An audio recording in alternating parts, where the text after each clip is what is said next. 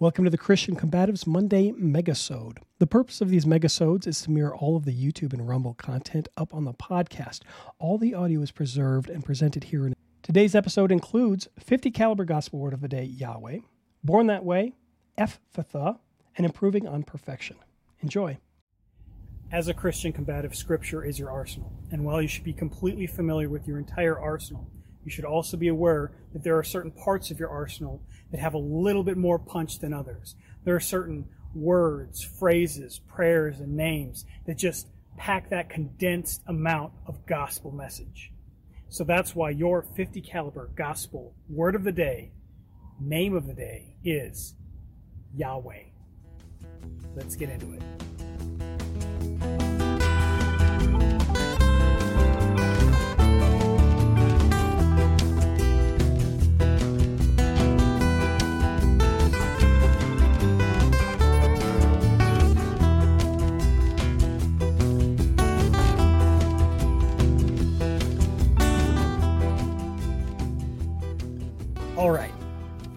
Yahweh. We often see it spelled Y-H-W-H. If you don't have it in the Hebrew, that's those are the English language, the uh, uh, the letters that we usually use, Y-H-W-H, to spell the word Yahweh. If you look in the Bible, a lot of times this is actually swapped for the word Lord, L-O-R-D, in all capital letters. This is why if you go in the Old Testament and you're, you, you're paging through it, even as far back as Genesis, when it says the Lord does this or the Lord does that, uh, it's spelled in all capitals, L-O-R-D. This means that it's swapping it out for YHWH. Now, without getting into the detail of why that happens, it's, it's all about reverence, you know, and, and wanting to wanting to make it so the name of God isn't so common. The name Yahweh, YHWH, this goes back to Exodus chapter 3, around verse 14. You should read the surrounding verses as well to kind of get the context. Basically, what's happening at that time is Moses is talking to God in the burning bush. And God is saying, hey, I need you to go. In fact, I don't need you to go. I'm, gonna, I'm telling you to go. Go to Egypt and go bring my Israelites out of there. You know, go and bring them, bring them free uh, from Pharaoh. And Moses is coming up with all kinds of excuses. Oh, I can't. I stutter. I can't because of this reason. I can't because of that reason. Whatever. So one of the excuses he comes up with is he says, well, what if I go up to the Israelites and they're like, what authority do you have to bring us out of Egypt? You know, who are you talking for? You say you're talking for God. How will we know it? So so, so Moses is saying, how do I let them know that I, I am the representative, I'm the prophet. I'm the prophet who is speaking for the God of their fathers. Well, God's response is to give his name. God says, well, I am that I am. Therefore, tell him that I am has sent you. And of course, I am in Hebrew is Yahweh. It, there's other versions of the uh, of that same word, such as uh, I, I, think uh, I, I become. So if it's a common thing, it says like I become a father when I have a child. Like it would be, it would be, it would be that. But Yahweh, God specifically takes this word and he says, okay, Yahweh, I am. It's this eternal sort of continuing to be, not a, not a start date, not an end date, but I am. You know, throughout, throughout all history, he takes this and he says, you know, this is the name that I want you to refer to me as. This is the, the name of God. Now, you'll see in the New Testament in John, uh, well, Jesus goes around and he uses these. Uh, he uses the, the term "I am," and um, he uses it very intentionally. And the Jews, the, the Pharisees, and the, the, teachers of the law, uh, they'll hear him say these these "I am" phrases, and they get really mad because what they're hearing is Jesus is saying, "I am." God, basically, he's using the name of God. He's using the proper name of God. He's saying, That's who I am. Jesus is saying, I am God. And of course, if he's not God, then that would be blasphemy, which would give them every reason to kill him, right? Which is what they did. but yeah, so in the New Testament, this is why the, when Jesus says, I am, it causes so much controversy. For example, at one point, Jesus says, Before Abraham was, I am. And you're like, well, that's weird grammar. Why would you say that? I mean, if you just speak in English, before Abraham was, I am. But if you think about it, it makes sense not only is he using the name of God, but he's talking about the eternal sense of existence. Before Abraham was, I was, might suggest that there was a point before God was, something else was, right? So it's this eternal thing like before Abraham existed, in fact, before time itself existed, God is. God is here in the past. God is here in the present. God is here, you know, in the future. God is not bound by time. Time is a creation of God, just like the entire universe, all the physics, everything in it, everything that's, you know, bound by these rules are all a creation of God. So God is, right? It's this eternal, constant, God is the same yesterday, to, today, and tomorrow, that kind of thing. Right. So God, uh, Jesus is using the, the, the phrase to say, to, to claim his divinity. I am is Jesus saying, I am God. All right. Let's go back to the Old Testament. Let's go back to this Yahweh point. Yahweh, again, it's Hebrew, remember this. And I said that there's different types of the word. Well, there's a lot of good scholarship that says that the word Yahweh is actually a Hiphil word. Hiphil. H I P H I L. Hiphil is a type of is a type of word in, in the, in the Hebrew language that is causative. It's causative. So it's not I am, you know, this guy. It would be well, let me give you the let me let me just cut straight to what, what it would mean in the sense of I am. It's not I am. When God says I am I am that I am, it would be translated if it, if it is indeed Hiphil, like like the scholars say, it would be translated as I am he that causes to be. It's causative. You see? So when the when the Israelites left Egypt, they didn't leave Egypt. God caused them to leave Egypt. God was the moving force, the causative force behind this thing. He was the, the initiator, the driving force, the thing that made it possible, the, the movement, everything. This is God doing it. So, what would that mean in the sense of the eternal reality of God? Before Abraham is, I am he who causes to be. Well, you think about it. This is talking about creation here. If this is indeed Hiphil, like it looks like, then this is talking about creation. There isn't anything that exists that God did not cause to exist. Things that exist exist because God caused them to exist. There is nothing that is that is self I don't know, self-sufficient. What would the word be? Self-generating. No, no, no, no. People will ask, well, you know, what, what caused God to exist? Well, nothing. God already, God is. God is back then. God is in the future. God exists outside of time. There is no necessity for a causative thing to create a God. In fact, if something created God, then they would be higher than God and that thing would be God. And you've got this, you know, this paradox of infinite regression where you have, oh, I'm God. Well, I created God. Therefore, I'm God. Well, I created that God. So that, you know, that, that's not how it works. There is an eternal God, an eternal I am God an eternal, before time, currently, and in the future God. And if this God is I am he who causes to be, then that means he causes creation to be. He causes matter. He causes time. He causes physics. He causes salvation. Now, once he has caused things to be, once he has caused through the through the through Genesis, through creation, once he has caused mankind to exist, and then mankind goes and does something wrong and screws things up, this is not God causing sin. God caused mankind to exist. Mankind rebelled and sinned against God. And then God caused salvation to be applied to mankind. This is through the death of Christ on the cross. So this is a wonderful, wonderful gospel message, all wrapped up in this singular word that we just, we use and it's it's it's not just God. It's not just Lord. It's the it's the proper name of God. It is the specific mailing address of God. It is it is the uh, the first, middle, and last name of God, Yahweh. Yahweh. I am He who causes to be, or I am He who is. I am that I am. God exists without the necessity of anything else to create him. Nothing causes God. God exists, I am that I am, without the necessity of anything else existing. Everything that exists exists as a result of God existing, as a result of God causing other things to exist. God is the reason that you exist, and God is the reason that you are saved. Now, this is if you have faith in God. God is also the reason that you have faith when, when you hear scripture, when you read scripture, you know, uh, faith comes by hearing and hearing through the word of God. Now, this is the word of God works through you because the Holy Spirit works through you. This isn't you deciding that you're going to have faith.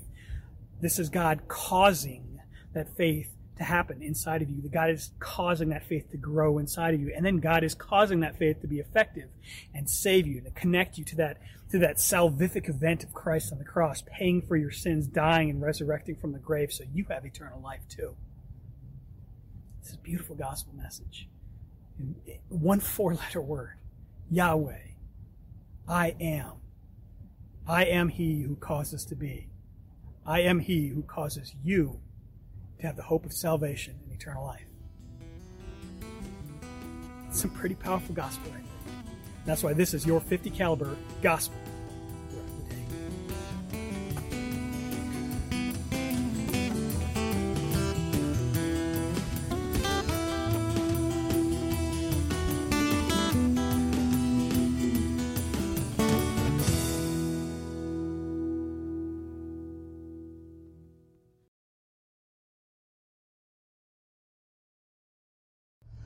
For the most part, when people are talking about sins, when they're talking about the Ten Commandments or something, thou shalt not murder, bear false witness against your neighbor, that kind of stuff, it's pretty well agreed that God's going to hold these people accountable who break these commandments.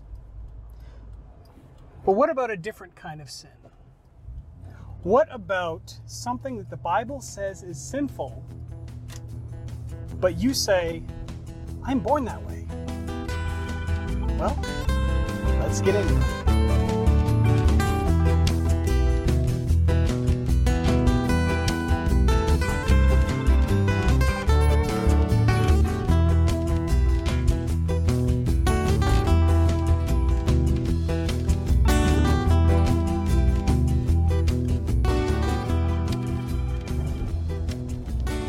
So the objection that I was born this way usually comes up in sins of a sexual nature or an orientation or an identity nature.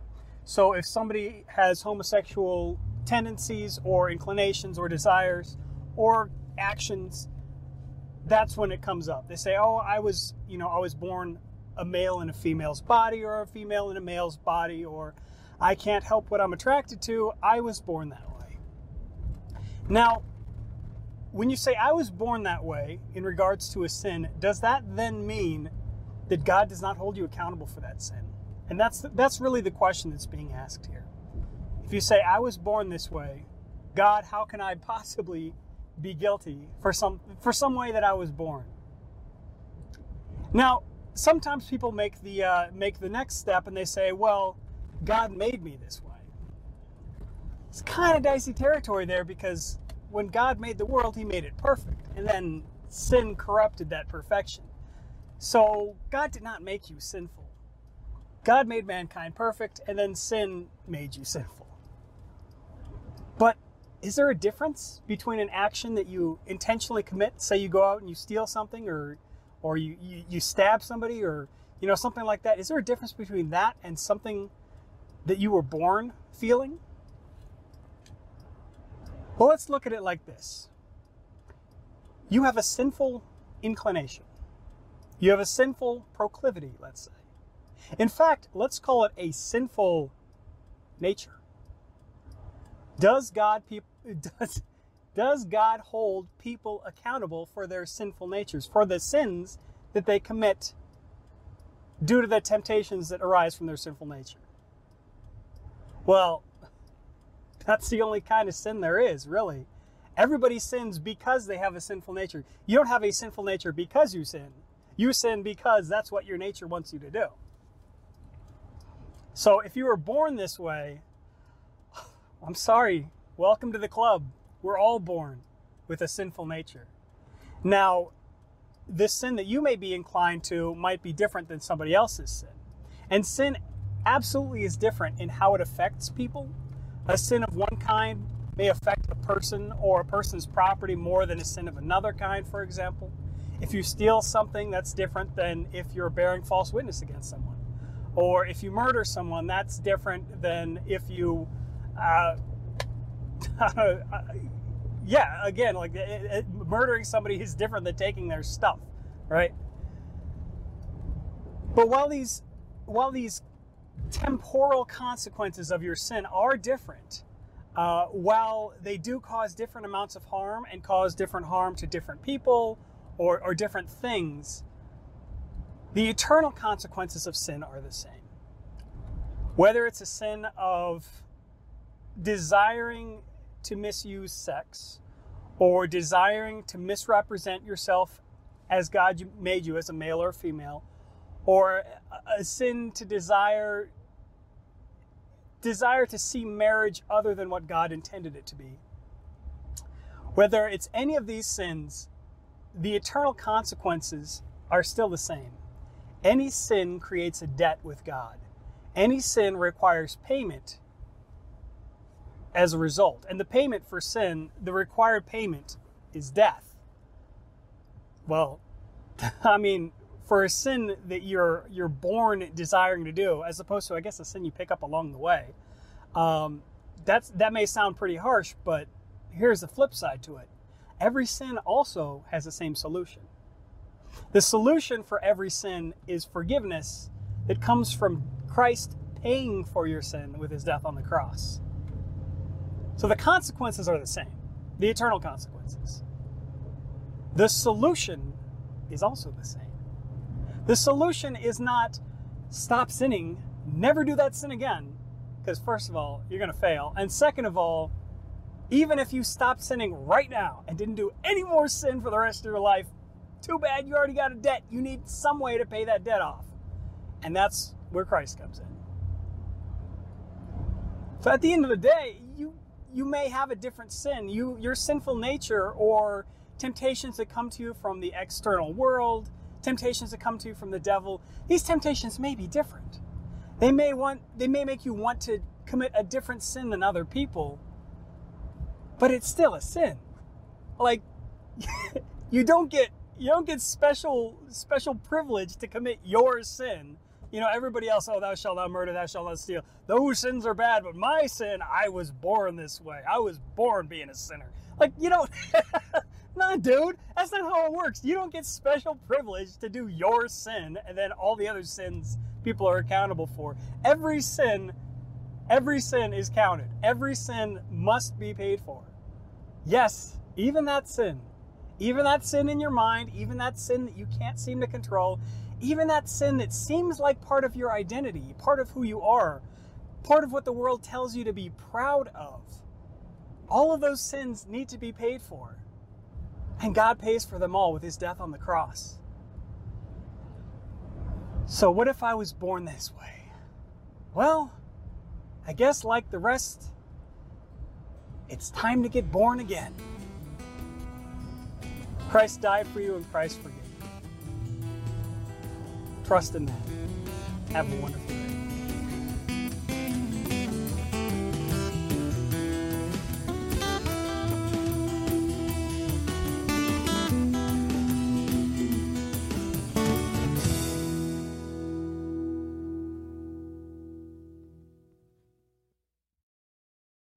So there's this this guy who's deaf and mute and Jesus is spitting and putting fingers in ears and saying words like F, th, What in the world is going on? Mark chapter 7. Let's get into it.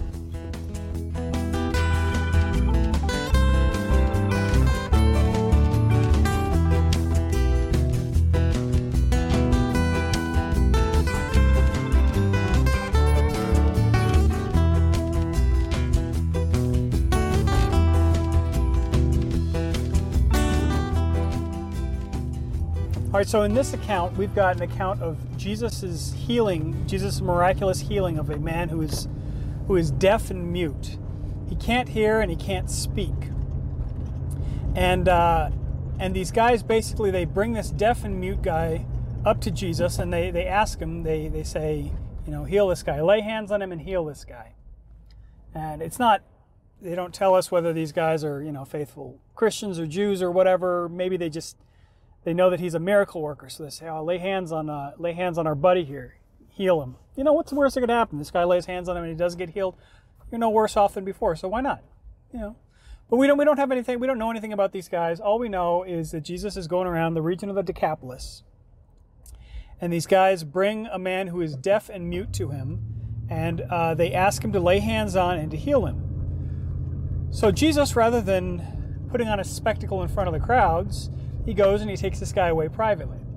And in private, he, well, he does this strange ritual. He puts his fingers in the guy's ears, he spits, and he touches the guy's tongue. And now I know you've heard somebody say before, oh, he spits and then he or he spits into the guy's mouth or he spits on his finger, touches the guy. It doesn't say any of, any of that. It says he spits and he touches the guy's tongue. There's a bunch of fun theories as to why he does this. There's all like he's spitting to ward off the evil eye, or he's spitting because saliva is medicinal or something. I don't know. I like the explanation where he's spitting, where he's he, he, he puts his fingers in the guy's ears and he puts his and he touches the guy's tongue and he spits to kind of indicate that the guy's ears are going to be opened again to receive, and then spitting, he's going to be able to expectorate some words again. He's going to be able to spit out some words again. He's going to be able to speak. So he indicates to this guy who can't hear him, uh, he's going to indicate to this guy, okay, this is what I'm going to do. I'm going to heal your ears and I'm going to heal your tongue.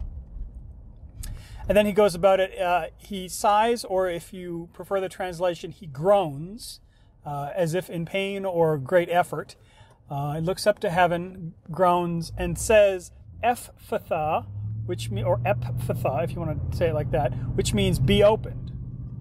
And this is a performative word. Jesus says something like, as if he were to say, for example, let there be light, and then light exists. He says, be opened, and that's a command, and the guy's ears were opened. And his tongue is unbound, he can hear and he can speak. Um, yeah, so that's so that's the miracle. And it's important to consider that this miracle isn't a parable. Uh, this miracle is not an analogy. This miracle may have spiritual implications, but it's something that historically happened. And now that we consider, we understand that this miracle is historical, actual, literal, etc., we can look at the spiritual implications without, uh, you know, shoving aside the, the historical reality of this miracle. The guy, Jesus actually miraculously healed a guy who couldn't talk and couldn't hear. So, what exactly is happening here? Well, John chapter 1, we learn another word for Jesus. Jesus is called the Word. So, Jesus is the Word of God. And in this place, Jesus is putting the Word of God, his fingers, the Word of God, into, his ear, into the ears of this deaf man. Jesus puts the Word of God into the ears of a deaf man. Jesus puts the Word of God onto the tongue of the deaf, deaf man. So the Word of God enters this man's ears, the Word of God is on this man's tongue. And this man is healed, and this man is able to hear then the words of God, the spoken words of God from Jesus, and he's able to speak and proclaim the glorious thing that God has done for him. So, how do we look at this in the spiritual realm? Well, in the spiritual realm, you've got unbelievers. And unbelievers, um, it's not due to a lack of brilliance that they're an unbeliever. It's not that every atheist has an IQ over 400. Oh, and it's not due to a lack of, due to a lack of intelligence. So it's not brilliance, it's not wisdom or strength or anything like that that makes somebody a believer or a non-believer. Somebody who's a non-believer is essentially spiritually deaf. They cannot hear. I mean, you can. They can like physically hear the sound waves when you're like, oh, you know, Jesus died for you. But spiritually, they are deaf. You can say these words and they refuse to take it in and consider it. Because when you hear something, when you hear somebody talking to you, when I'm talking to you, assuming you understand the language, the words that are coming out of my mouth, when you hear these words, your brain kind of converts them into thoughts and, and they sink in. They, they kind of, they, they work their way into your brain.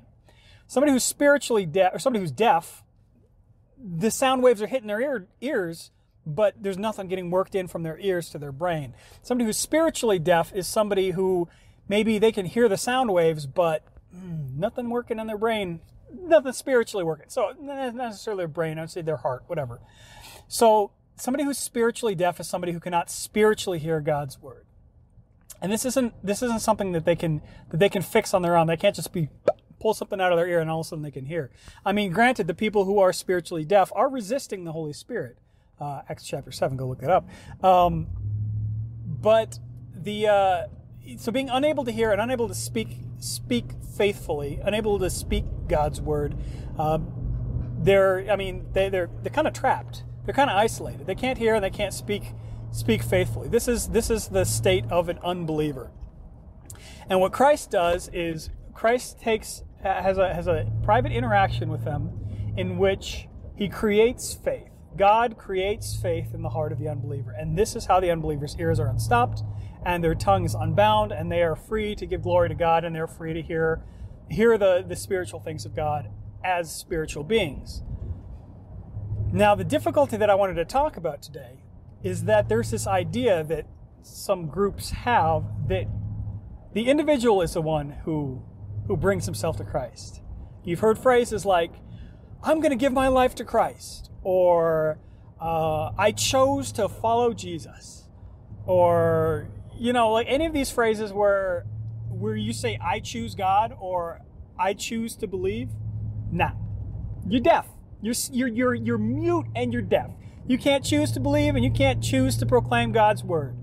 That being said, if you do believe, this is not because of your brilliance that you chose to believe. This is because God created that faith in you.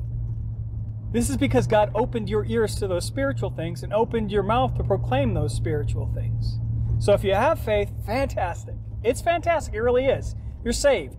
But it's not from your own work. It's not from your own actions. It's not something that you can take credit from. Nah.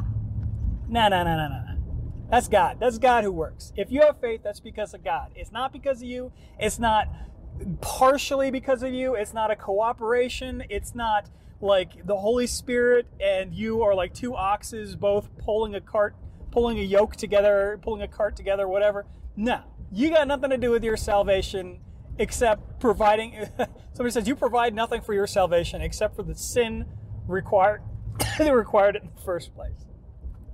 God forgave your sins. God created faith in your heart. Uh, and in many ways, God does this in baptism. And this isn't you doing anything in baptism. You do not do anything in baptism.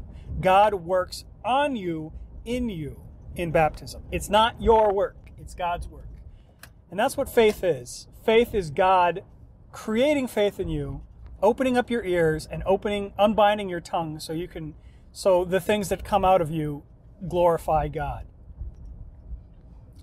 So that's kind of that's kind of the spiritual point of the healing of the blind or the healing of the deaf and mute man. Yes, he was physically healed. Indeed, it was a historical thing that did happen. But it also talks about the spiritual aspect of how Christians are brought to faith by Christ, who does all of the work, and without Christ, they would have no way to hear, believe, or proclaim God's good things. It's all God.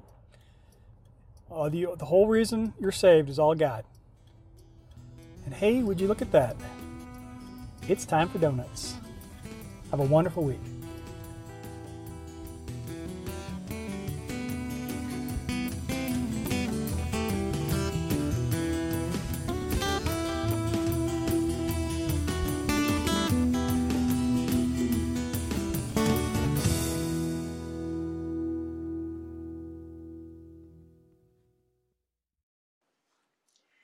You know, there's an axiom in our culture today that says there's always room for improvement. And so as a result, we are involved in a lot of self-improvement projects. We, we, we are interested in improving on things around us. The question that then is begged is, what happens if something is so well designed that it doesn't need any improvement? What happens if something is perfect and you try to improve it?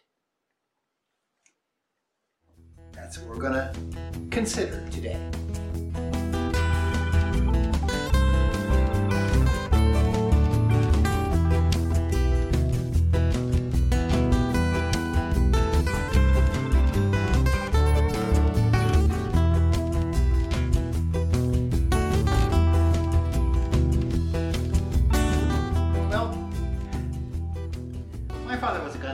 Remember when he found this Mauser 22250, it didn't look like this at the time.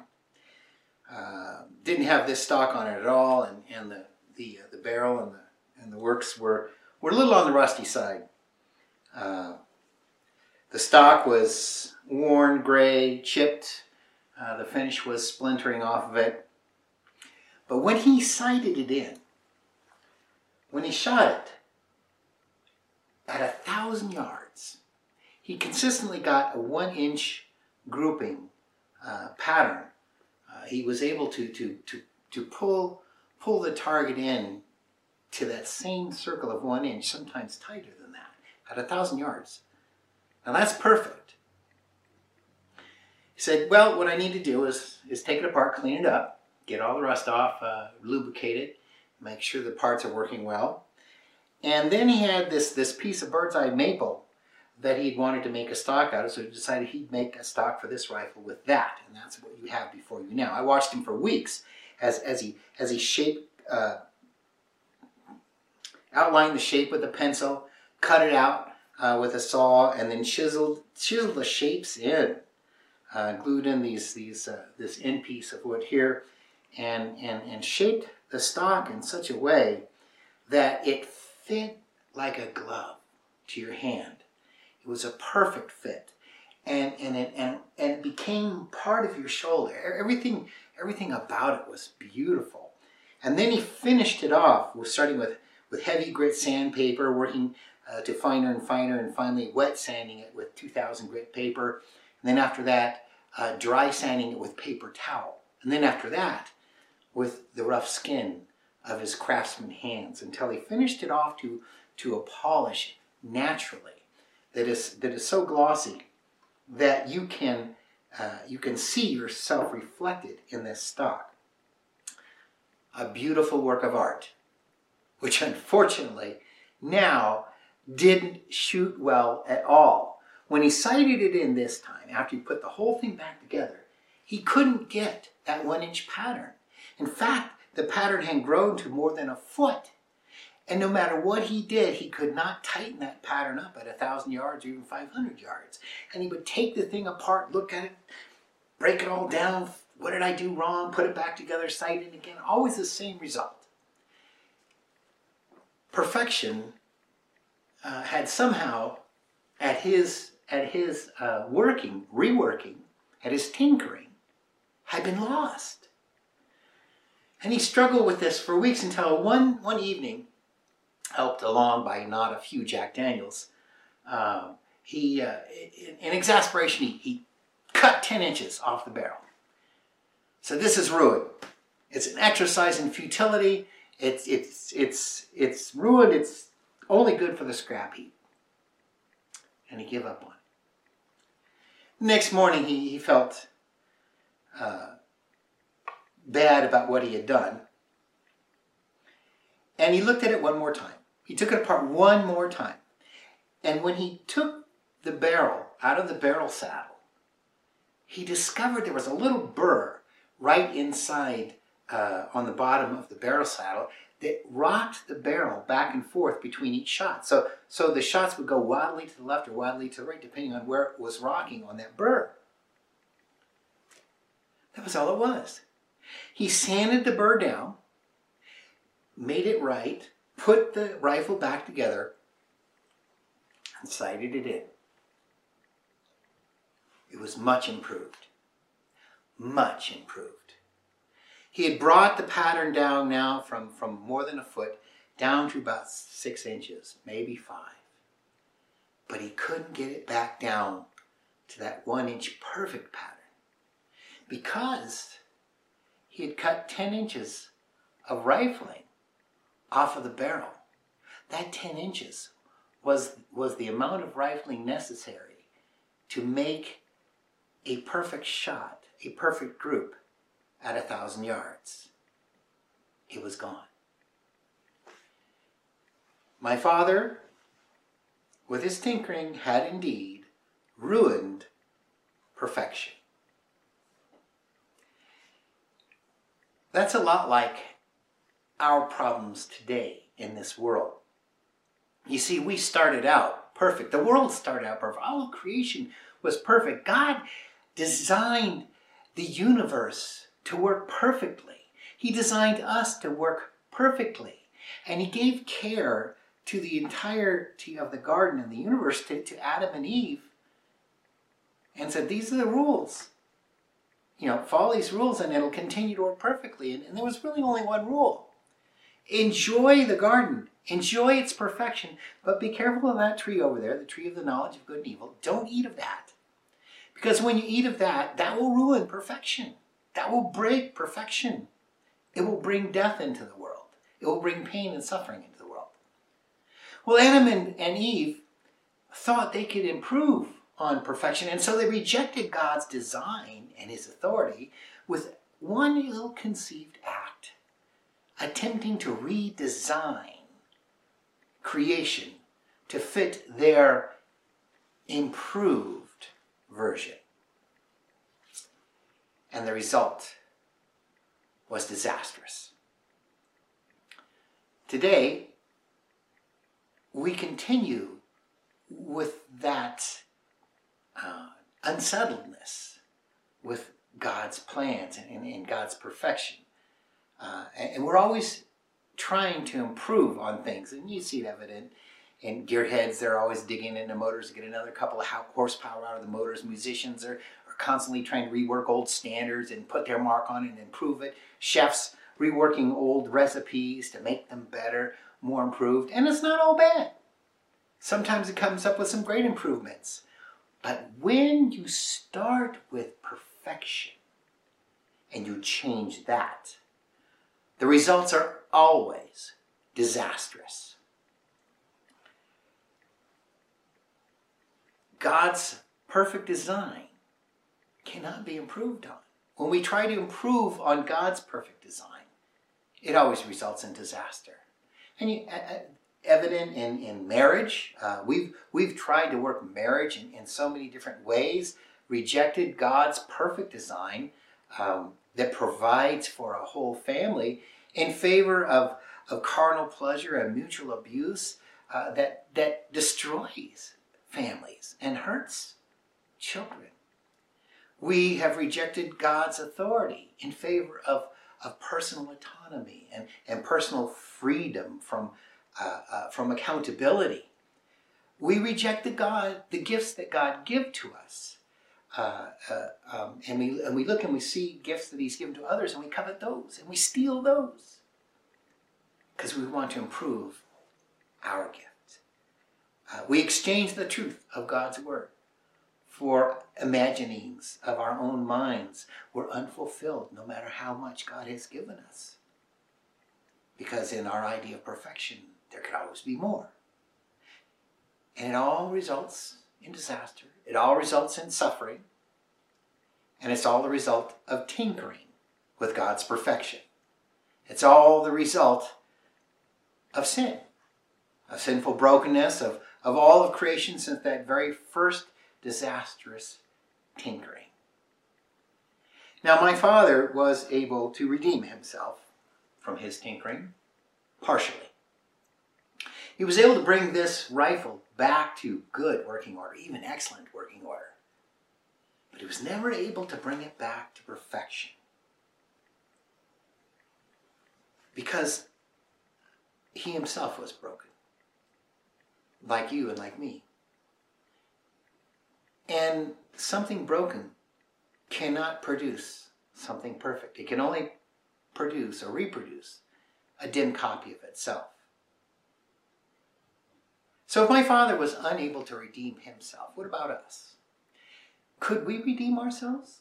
Could we restore the perfection that, that we lost because of our tinkering? And the answer is sadly no. Again, um, something that's broken can't make something that's perfect. But that doesn't leave us without hope. Because the one who designed the blueprint for all of creation, the one who manufactured it, into perfection is still in business. The cost to restore perfection that has been ruined is going to be enormously expensive. It won't be cheap at all. In fact, it wasn't cheap. It has been fixed. We are the most important thing that God wants to restore. But in order to do so, He has to completely recreate us, not just rework us like my father did with this rifle. He has to melt us down completely, start from scratch, and give us a new birth, create us brand new. And the cost for the retooling of this project is huge, more than you could possibly imagine. But you're that valuable to God. You are that loved by God.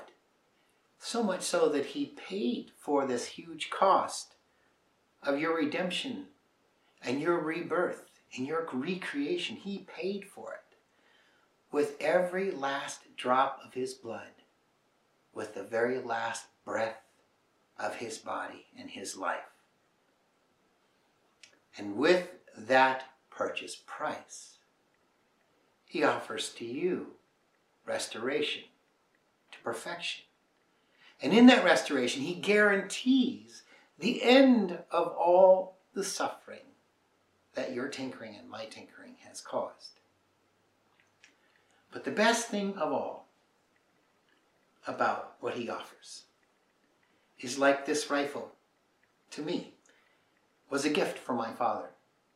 He gave it to me.